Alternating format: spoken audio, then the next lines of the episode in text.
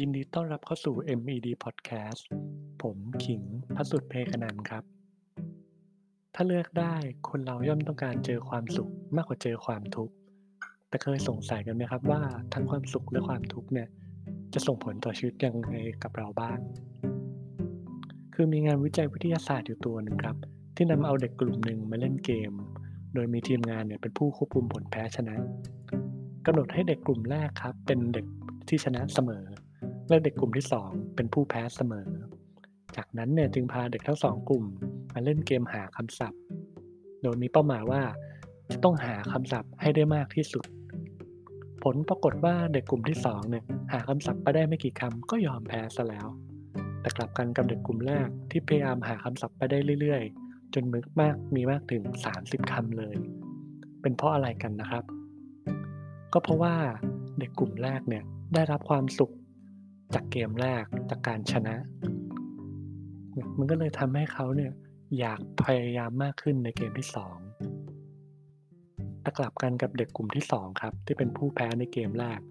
จึงไม่มีรู้สึกแรงกระตุ้น ให้เขาอยากจะพยายามมากขึ้นในเกมที่2ความสุขเองก็เกิดขึ้นได้เสมอครับ ทั้งจากสิ่งแวดล้อมที่อยู่รอบตัวคุณ หรือจากสิ่งที่พบเห็น นั่นก็เป็นส่วนหนึ่งที่สร้างความสุขได้เช่นกันครับ ฉะนั้นวันนี้ผมจึงมาแนะนำวิธีช่วยสร้างความสุข จากการจัดของในบ้าน ให้จุดประกายความสุขหรือ spark joy ซึ่งมีที่มาจากคุณมาริเอคอนโดครับ คุณมาริเอคอนโดเนี่ยมีคีย์หลักอยู่หลายคีย์มาก แต่ผมจะมาแนะนำอยู่ 2-3 คีย์ดังนี้ครับ 1. เรื่องเสื้อผ้า สิ่งที่คุณมาเรีย ให้ทำเลยก็คือ ให้เราเนี่ยนำเสื้อผ้า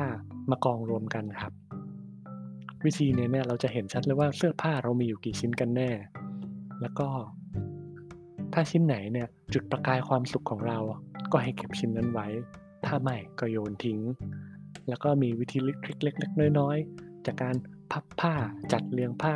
ให้ตู้เสื้อผ้าของเราเนี่ยเป็นระเบียบจนเกิดประกายความสุขของเราด้วยล่ะครับ 2. ด้านหนังสือ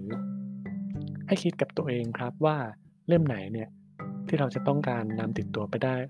ด้วยในอนาคตทั้งหนังสือเรียนตอนมหาลัยหรือจะสังสือค่าเวลา หรือจะเอกสารอะไรอื่นๆ ต่างๆ มากมาย ค่อยๆ คัดเลือกครับทีละเล่ม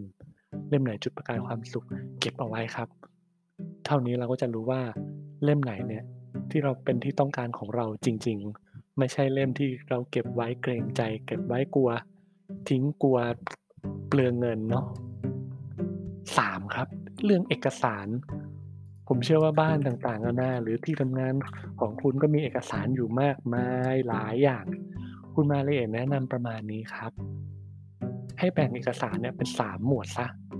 หนึ่งเอกสารที่รอการดำเนินการ เช่นจดหมายเอ่ย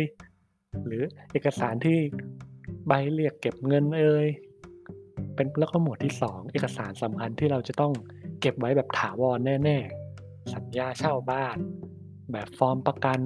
ประกันรถเอ่ยประกันสุขภาพเอ่ยเป็นต้น เอกสารหมวดที่ 3 ครับ